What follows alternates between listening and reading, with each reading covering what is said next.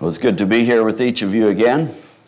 Uh, being gone does have a way of making you know, notice what you have at home and miss it and be glad to get back to it. So I know we've been back for a couple of weeks now, but or a week and a half, uh, but it still f- is fresh on the mind, my mind of having been gone and of getting to interact with each of you again. So it's a real blessing to be here. The reason I mention that trip is because it stirred many thoughts in my mind and it sparked the inspiration for the message this morning. Uh, as you know, there, we were, many of you know, we were in Europe on an Anabaptist history tour. That part was very informative and instructive, as were the interactions of, with the people in our travel group. Uh, that provided some unique opportunities and exposure to other ways of thinking and viewing Scripture and history that uh, presented some pretty big mental challenges for me. Uh, sometimes I felt like I was doing hurdles, and other times it was just a roadblock. It just didn't work. Uh, but it, it really sparked questions for me that, uh, that come to the message for today. And I hope that you all can be blessed and benefit by some of my reflections. Last Sunday, Tony mentioned the picture on our wall, the story of Dirk Willems. I didn't think of it till I was sitting here, but I should have put a picture up just to show you all. Going to those places, those meaning that's one, and there were others, where you actually walked on stones and on paths, on floors, you were in cathedrals. This is where people were debating what does Scripture mean and how do I live it? And in some cases, paying for it with their freedom and their life. Those images are strong in my mind. In the story of Dirk Willems,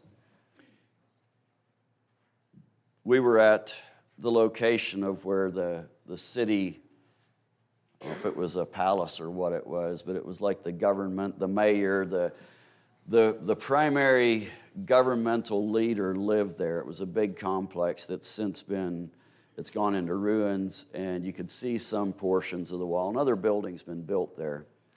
Dirk Willems escaped that place. So they took him, recaptured him, took him to another place a few blocks away. It was a church, it was a Catholic church with this massive bell tower and a narrow, I mean narrow, spiral staircase about this wide and very steep. You just went like this, very steep and up, and then there would be rooms off of that. In one of those rooms, Dirk was held in stocks. Those stocks are still there. Well, stocks are there. They're not certain if it is the stocks, but the original door is still there in that cell. It's been replaced, it's setting in the room. That was actually the door that held Dirk in there. He couldn't escape that, he was way up in the air. I have a picture of what our bus looked like from the top of that tower. It is very tall. Why would someone like Dirk Willems be willing to give up their faith or give up their life for their faith? What is truth? How did he decide what was true?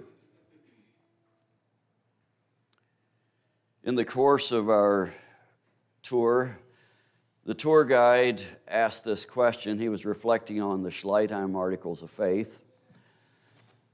And he asked one of the tour members, What would it take? We're talking about the ban. What would it take for somebody to be removed from fellowship in your church? So, this is in a group of about 20. We ended up learning to know each other fairly well. And this person just very kind of stumbled a little bit and very honestly said, Well, I can't really think of anything. I don't I don't know of any reason why somebody would be removed from our membership. And I'm sitting there shaking my head inside, like, How can, how can this actually be said? Is there nothing? Is there nothing in truth in the Word of God that sets a standard by which people are either in or out of the church? Is that where we have come to? In fairness to that individual, she did send a note to her pastor and asked him the question. And he came back, he said, Yes, there are some things that would cause that. But what strikes me in that is in that particular framework of thinking about Scripture, the things for which we would actually separate in fellowship in that person's mind and what they could readily think of were non existent. This morning isn't about the ban. This morning is about what is the Word of God and what does it mean? And I think I'm going to do a very small job of covering the topic. There's so much that could be said. But what guides our lives? What determines how you live? Do you have a faith that's worth living for, worth dying for? If it's worth living for, it's worth dying for. If it's worth dying for, it's worth living for. I don't think you can separate those two. What do you have to pass on to the next generation? I was in a conversation with another tour member, and he was contemplating that in his 70s, and he's saying, How can I pass on cultural values that I want to the next generation? And it sparked a discussion about can you separate faith and biblical culture? Because that's really what he was wanting is how, how do I pass on? Or I think that's what he wanted. I'm not even sure if he could identify exactly what he wanted to pass on. And once again, I'm like, well, here's what I want to pass on. There's no uh, there's different ways of living it out, but if that's not the core of what's being passed on, then it's very shallow. It can't be only culture. These are the words of God. Not what I say, but what God says. We have that. How do we know what it is? What is it? I'd like to take a look at that. I want to start in 1 Peter 1. This is not a passage that's normally on my mind as a primary scripture about the Word of God, but it describes one aspect of God's Word that I think is foundational to what we have to understand and accept about the Word of God. I'd like for y'all to read with me on the screen. This is towards the end of 1 Peter 1, uh, beginning in verse 22, all together.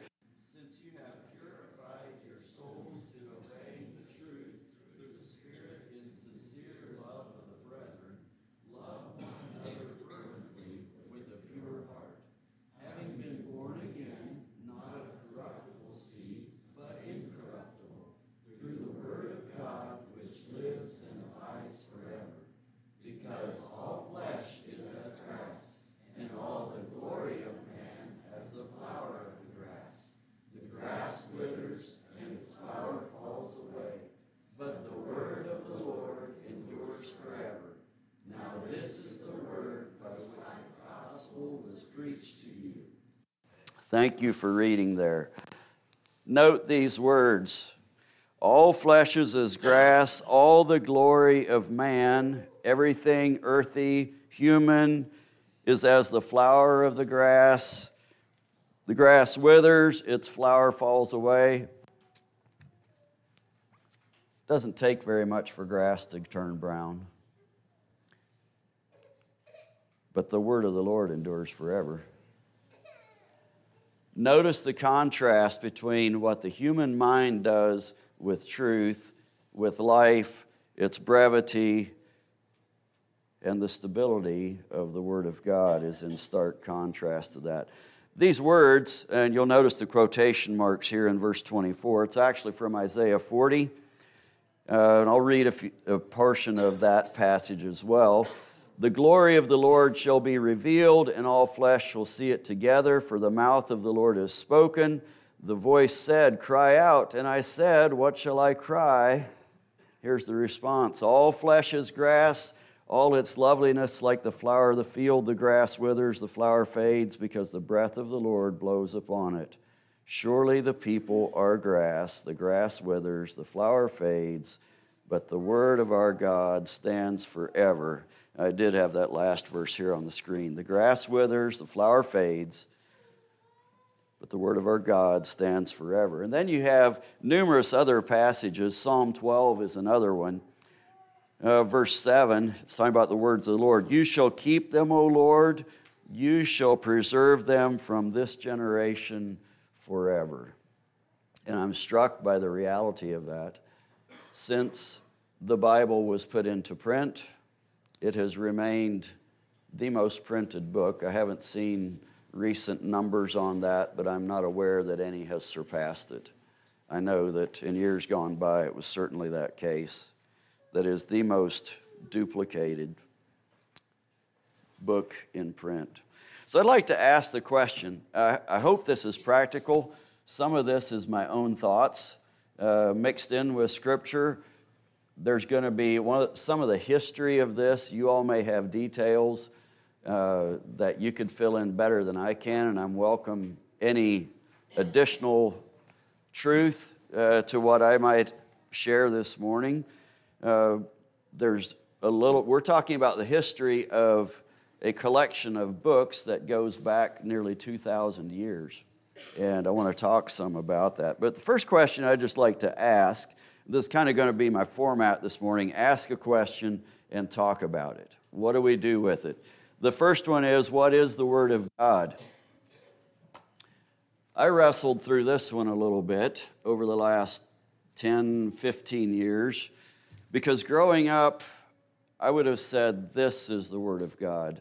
I was putting a few things away on my shelf in my office yesterday, and I have a copy of an old Bible, several copies of old Bibles that mom and dad gave to me. One I'd kind of forgotten where it came from, uh, but it was fairly ragged. It was a, a chronological one year New King James Version that mom and dad gave to me the year that I moved to South Carolina. That's the Word of God. Well, what's happened in the last little while? What is the Word of God? This book, this paper copy, is it the Word of God? What makes it that if it is? Let me ask you another question. This is a digital recorder that I bought a number of years ago. And on it, it's also a player, but on it is some scripture. Does that make this the Word of God? If that's all it had on it, now it has some other stuff, but if that's all it had on it, would that make this the Word of God? What about this? I probably have, I, I don't even know, 20 Bibles on here in one of my uh, Bible apps that has multiple copies of the Bible. Is this the Word of God? What makes it so or not so? And so I ask the question is it the medium or is it the content? Could somebody quote John 3:16 for us? Pop it off. Know somebody knows it.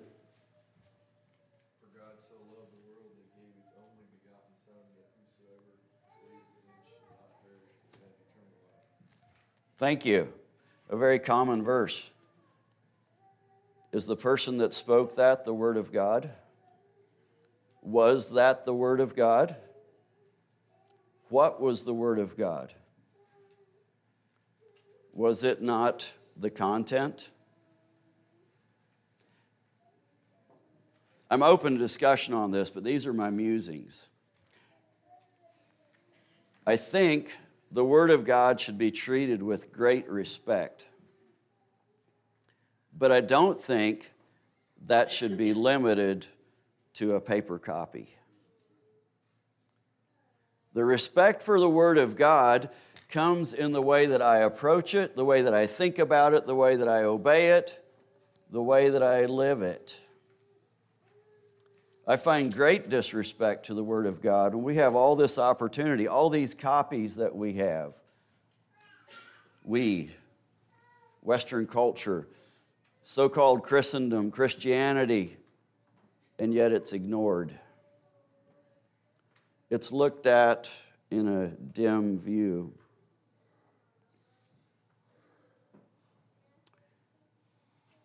What is the Word of God? It is the story of Almighty God, Creator God, working with humanity. You start with perfection. God created a perfect place just the way He wanted it. It was marred by sin. There's brokenness, and we're still living in that. But even right after that happened, God began the process of redemption. You will hear me say this more than once, but if you keep that concept in mind, it answers many of the challenges that people have with some, or difficulties some of the people have with portions of Scripture. It's a story of God working with humanity. He chose a perfect place, no death, all life, close relationships with others. So I think it's helpful to think about Scripture and to give credit here to, I don't even know who, who this was, but I found it on a, a blog. I was looking for a graphic that really describes what is the Word of God. It is a collection of books it would be better looked at rather than this being one book, although it is compiled into one.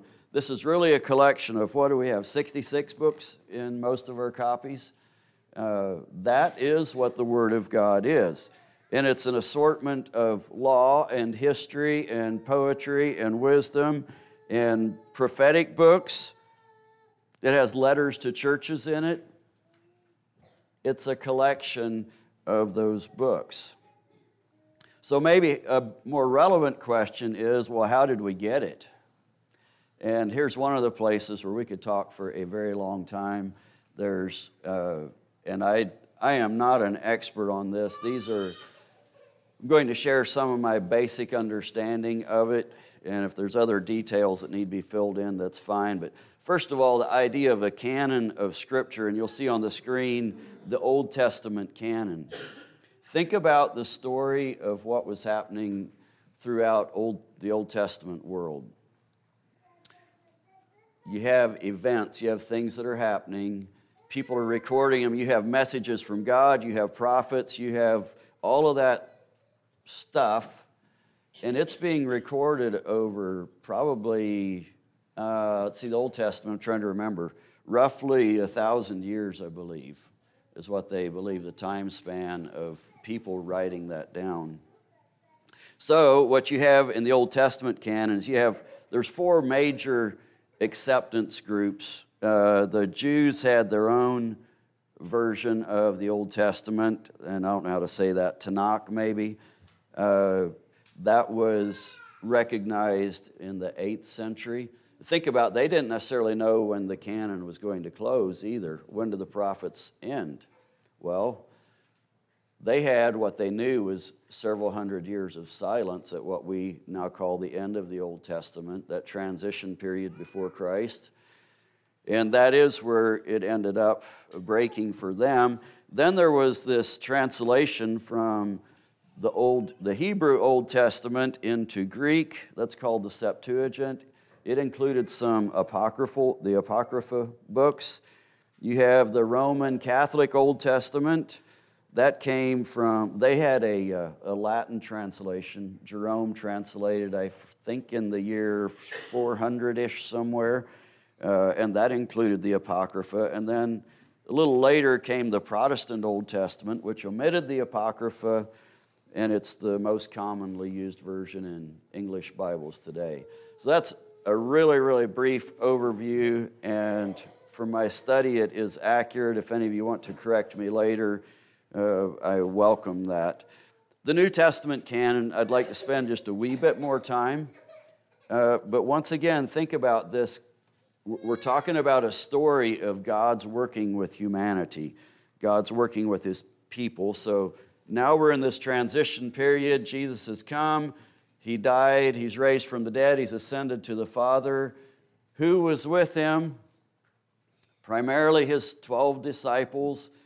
And what did Jesus say to them as he left? When he was ascended, he said, All power is given to me. It said, Go therefore, tell, teach. We're going to get to some specific verses. But how did they do it? Did they have anything written down at that point? Probably not, minimal. Uh, if anything written, it was oral. There was oral teaching. What happened in the early church? We know from some of these letters that we have in the New Testament that we had heresies that came into play. There were forgeries that came into play. And you'll see snippets of that in some of Paul's writings as he defends what is, what is truth and what is not. So you have the oral teaching, and then you have the need for written records. And I'll show you a graphic here in a little bit, but that started, we think, somewhere in the about the mid 40s. So maybe 44, 45 in there would be some of the earlier writings that were done. And that would have continued up till the end of the first century in the 90s. So they began to have written records. Follow the process of what's happening in the story here. Oral teaching, the apostles are dying off, the eyewitness accounts are dying off. They're starting to write it down. Now we go into the second century. People continue to write. How do we know what's Scripture? Well, there's several things that came into play. Here is one list of criteria that I think is accurate. It seems like the early church said, well, it has to have apostolic origin, it has to have a recognition by the church as being authentic, and it has to have apostolic content. It cannot be in conflict with what the apostles were teaching, what they understood from Christ. All of those things had to match up. So there are other writings beyond what we have in our copy of the scriptures that were not accepted in those uh, in some of those. There was different uh, councils that happened there were um, two of them in particular, Councils of Laodicea in 363 and 397. You notice that's a long time. We're talking 300 and plus years after Christ. But if you go back to some of the other church writings, you'll find that, and I don't have a copy of this chart, but all of the Gospels, all of Paul's writings, uh, 1 Peter, 1st and 2nd John, and Revelation, as early as 130, those were being fairly broadly accepted. So now you're talking about, oh, just a part of a generation away from the apostles, or one generation. So going back fairly early, most of the Old Testament as we have it was there uh, with minimal dispute. There was dispute uh, but they came up with this criteria, and the Bible, the New Testament that we have today, was largely formed in the 300s and has not changed since. Does that strike you as stable? It does me. Uh, I say it's not changed since. I'm sure there are, are understandings and there are other textual discoveries and whatever, but the basic message and books of Scripture remain there. Now, a couple of things I want to note in this is the apostolic origin and content. One of the things you'll find some people objecting to is well, not all of the authors of the New Testament were from the 12 apostles. Uh, it's true. Mark is one example. Uh, it's thought that he was, that his home was one of the homes used by Jesus and his disciples. It's also thought that he very possibly was present uh, when Jesus was crucified, that he was interacting. He is the John Mark who traveled with Barnabas and Saul. That's the Mark that we're talking about. And from what we know, apparently he sourced the Apostle Peter in the writing of his gospel. So, in many ways, what you see in Mark could have been from Peter's perspective. And once again, as the early church looked at that, they said, that is in keeping with apostolic teaching. It has that origin. We accept it. Another one is the Gospel of Luke. Luke was not one of the 12 apostles, but he traveled with Paul and he was a physician, he was educated. In some ways, this is my terminology, it appears to me that he was an early church historian. He was the one who wrote the book of Acts, who gave us that record, as well as the gospel.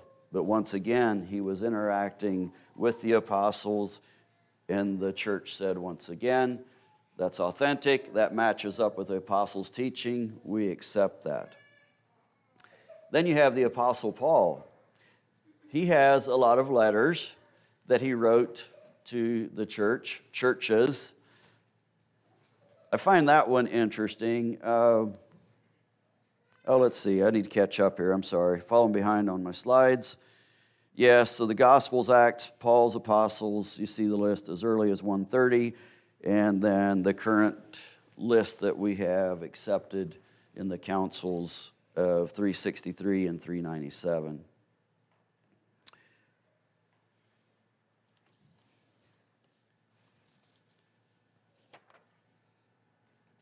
Before I go to the Apostle Paul, I want to do one more thing that I forgot, which is why I have this to try to keep me on track. We need to go to John 14, and you can see it here on the screen.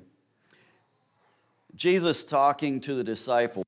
You remember that uh, chapter begins with Jesus telling them that he's going to said, I go to prepare a place for you.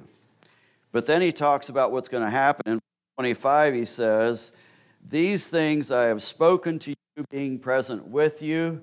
Remember, he's introduced them to the Holy Spirit. He says, I'm going to send the Holy Spirit. He says, But the Comforter, that Holy Spirit, which is the Holy Ghost, whom the Father will send in my name, I want you to notice these three things. I think it is critical in understanding the link between Jesus, the Word of God, the Holy Spirit, the apostles, including Paul. He says he will teach you, the Holy Spirit will teach you all things. He will bring to your remembrance whatever I have said to you. Now that's amazing. You think about Jesus walking and talking with his disciples for three years. No way that that could all be written down word for word. I think it's why John said, Do I have that here? I'll get to that in a little bit, but John said there's so much more that could be written, there'd just be volumes of books that would fill the world. But Jesus said to the apostles specifically, the Holy Spirit is going to help you remember what I taught you. He's going to bring it to your mind. He says, Whatsoever I have said to you. That's an amazing thing to me. And uh, I believe that that verse also applies to us today. The Spirit also speaks to us through the words of Jesus that have been recorded for us. Let's talk a little bit about Paul's apostleship. He was called by Jesus in Acts 9 as he journeyed, he came near Damascus and a light shone. You all know the story. This is very interesting to me. Verse 5. Paul says, Who are you? Then the Lord said, I am Jesus.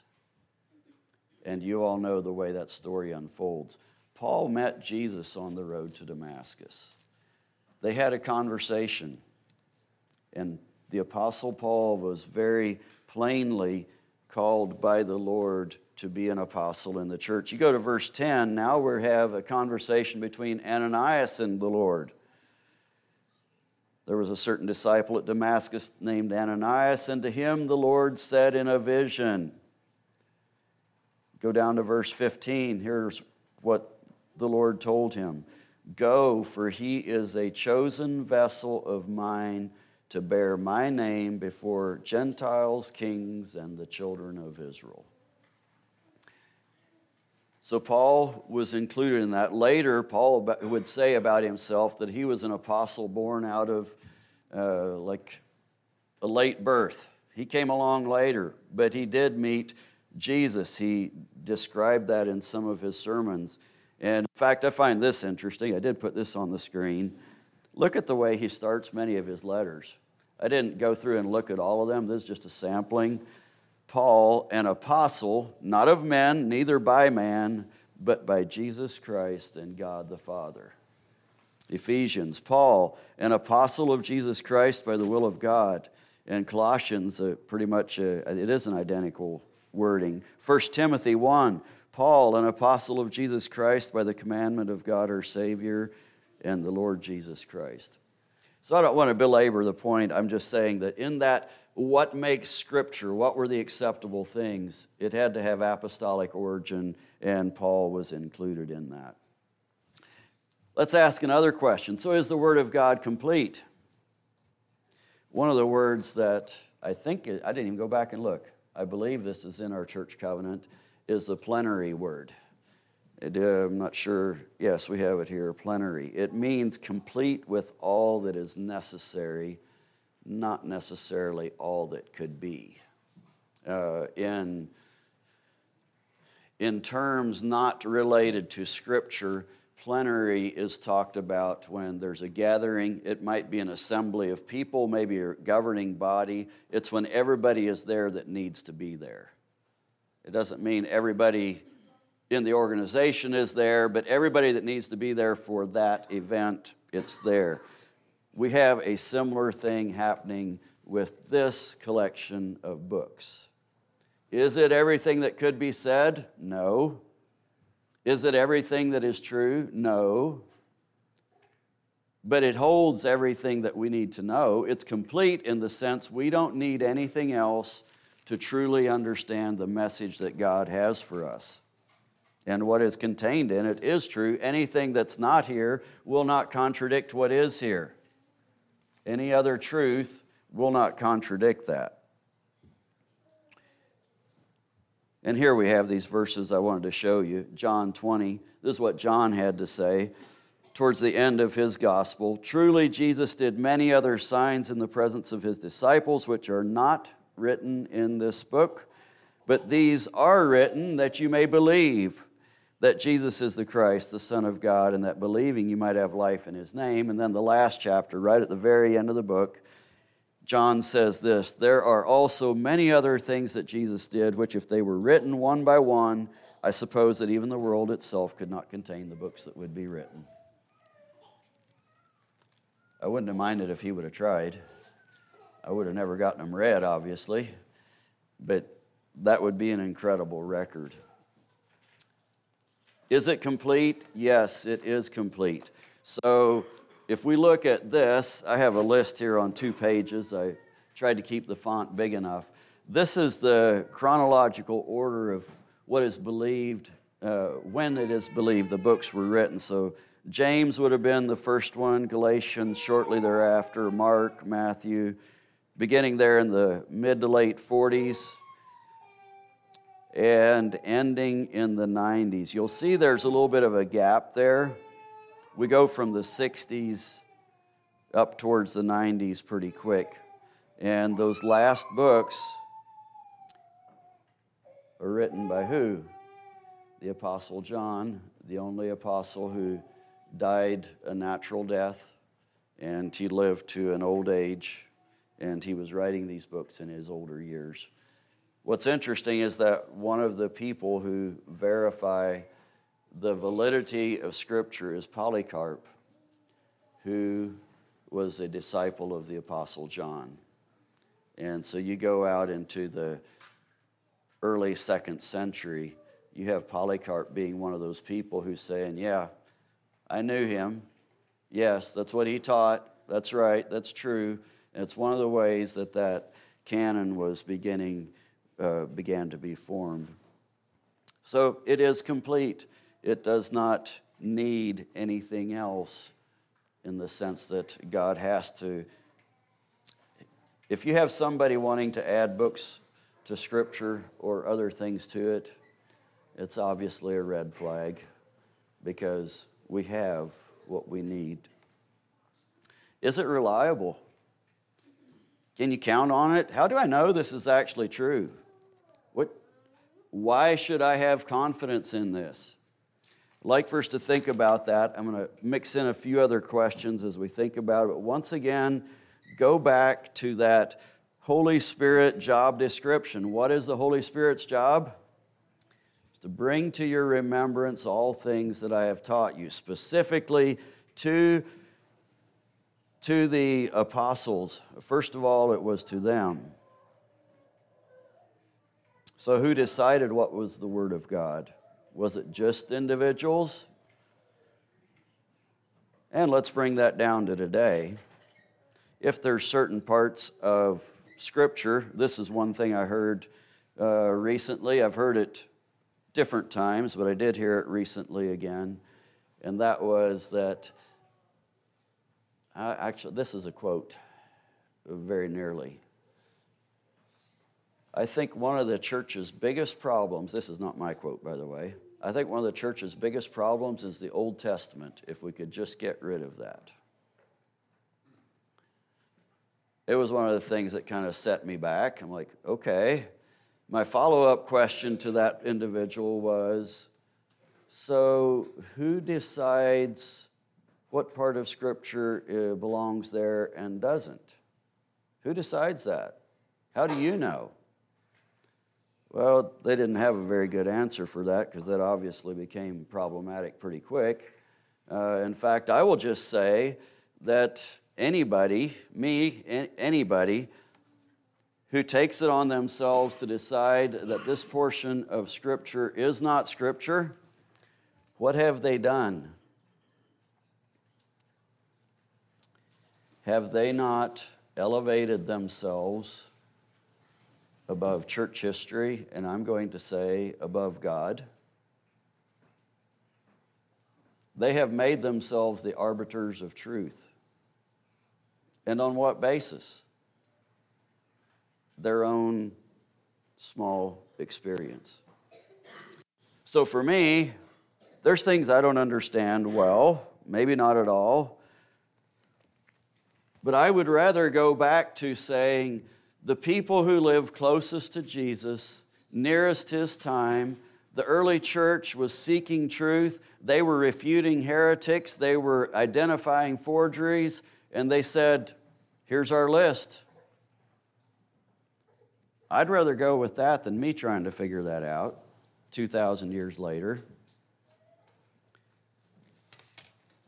Is it reliable? I think it is because it has that train of Jesus, Holy Spirit, apostles, recorded and verified by those who were present that yes, this is the Word of God. What about the Old Testament? I don't like it. You heard the quote I just gave you from someone else. I don't actually like the Old Testament either, to be honest with you. Parts of it if it was put into audio visual form, I wouldn't want to watch portions of it. I don't need that. It's horrible, some stories of it. Is that God's fault? Why are they there? Why is it recorded? I come back to my very basic premise. I'm just kind of simple. It's a story. God created a perfect world, it's what He wants. People messed it up along with the devil and sin and broke that perfect thing. And what do you have in the Old Testament?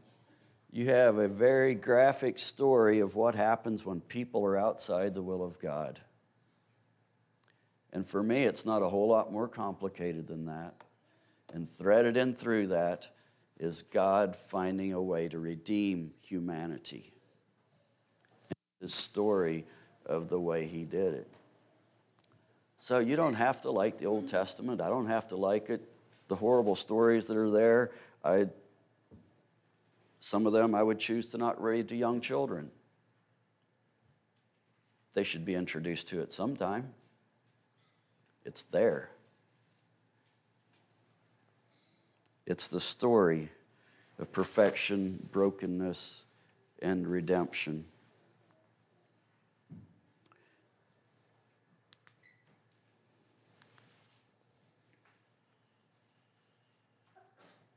continue on with that vein.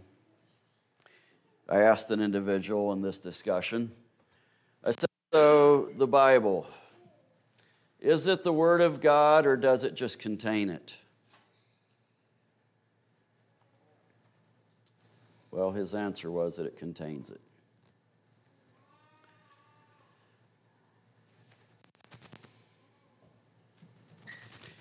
If the Word of God only, if the Bible, word that correctly, if the Bible only contains the Word of God, if it is not reliable as the Word of God, then once again we are presented with the dilemma of deciding what is or what is not from the Lord.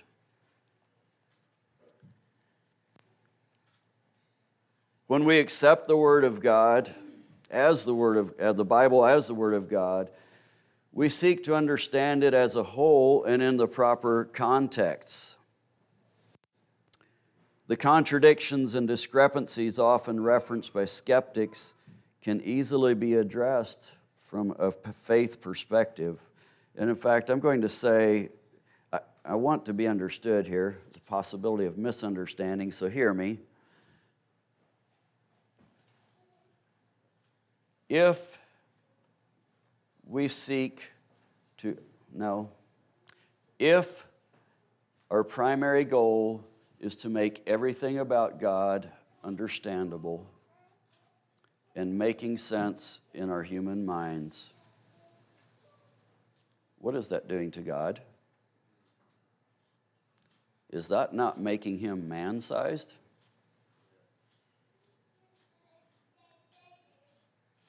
A purely intellectual approach to Scripture removes the need for faith because humanity is elevated to the level of supreme knowledge equal to or above God Himself.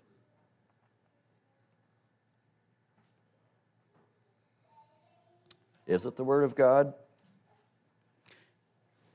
All things were written for our learning.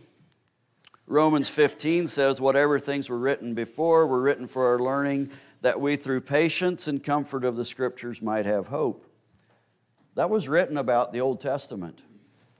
The Old Testament scriptures were put there for our learning. There's things we learn from it. 1 Corinthians 10, verse 11 says something similar. All these things happened to them as examples. They were written for our admonition, upon whom the ends of the ages have come. Those things were written so we can learn and to be admonished.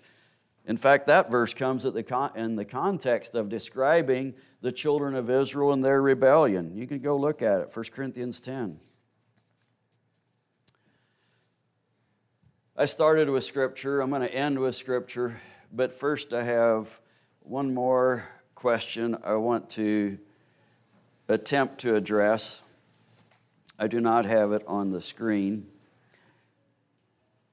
I first heard this quite a number of years ago. I've heard it since a few times. I heard it on this trip that we just took. Sometimes I think I've heard it from an honest, open heart. Other times, I think it's come along with some ulterior motives. The question is this Can the Bible become an idol? I don't know if you've mused on that one or not. What do you do with that? Well, the answer depends on what you mean by the question. If you mean this physical object, this medium, or this, technically, I suppose you could say that's an idol or has that potential. But if you mean the Word of God itself, the content that comes from the very being of God, that explains His character, that tells us how to live, that is a part of Him. How can that be idolatry? how can that be anything but connected to Almighty God and service and worship and love of Him? So, if you're one of those people that's asked that question, I'm not going to stand in judgment of it.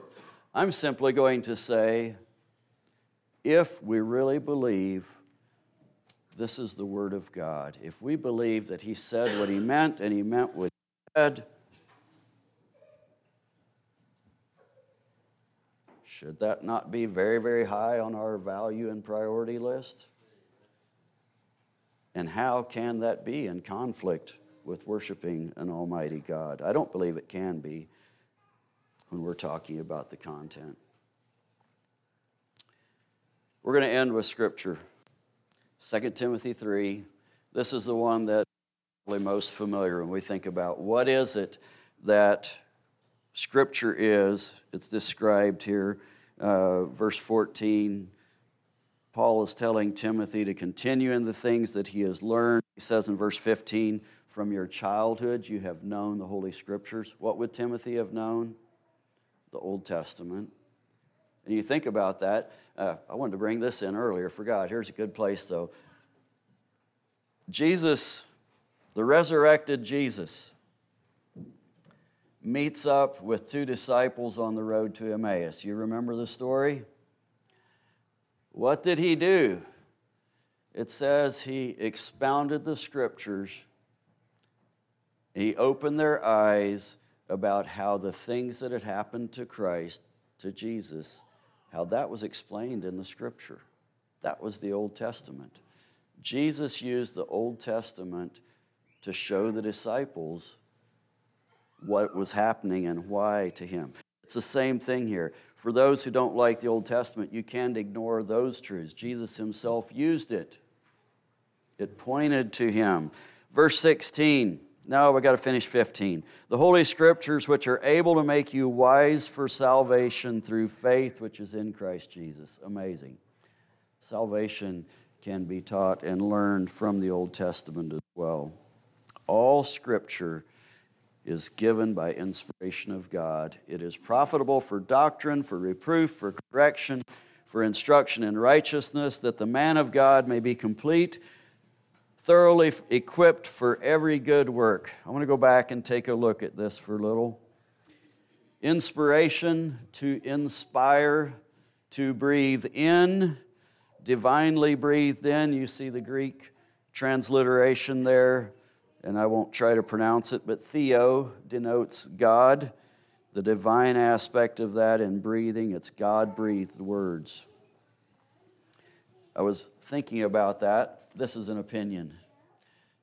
I give it that way. The first part of it is not opinion. I think God, these words of God are inspired, they're God breathed at least three times. The first one is not an opinion, it is fact. That is, when God gave it, when He said it, when it was His will, that is a fact. That is the first time. The second time was when the Holy Spirit reminded the apostles of what had been taught. And the third time is when the Holy Spirit reminds you and me of it. It is continuing to be God breathed. These are the words of God in which He comes to us, and through His word, He reveals Himself. Four things that the scriptures tell us that all Scripture is good for doctrine, its teachings and tenets of God and His ways. That's what doctrine is. It's good for reproof. It's conviction of what is right and wrong. It might tell us we need a U turn, we need to go the other way. And then there's that correction. It's the, I, like this analogy. You do the U turn, you're going the wrong way. We get convicted, we've got to go this way and now there's correction. Okay, it's right here's where you need to live. Let's straighten that line and make it line up with God. And not only that, it's instruction in righteousness, just in general. It's a broad teaching of how to apply the doctrines of God in our daily lives. A few summary thoughts. If we don't trust the scriptures as the words of God, then what do you trust in? If we don't trust the scriptures as the words of God, then what's the point of Christianity? How do you know anything that's true? What's the source? Our logic? Others' logic? In my mind, rejection of Scripture is the epitome of idolatry in which we become the idol. Our mind and thoughts become our God. Am I smarter than God? Do I know more than Almighty God does? Absolutely not. And I will say, then I shouldn't act like it. The notion that everything about God must be understood by the human mind elevates humanity to the level of God and reduces him to the size of man. It is simply pride, arrogance, and idolatry when it's done. But it doesn't feel right to me, some might say. Well, feelings matter. God cares deeply about your life experience. However, feelings have very little to do with establishing truth. Truth is true whether I accept it or not, whether I like it or not, whether I feel it or not. We ought to live as though our lives depend on the Word of God, because it does. Let's pray. Thank you, God, for today.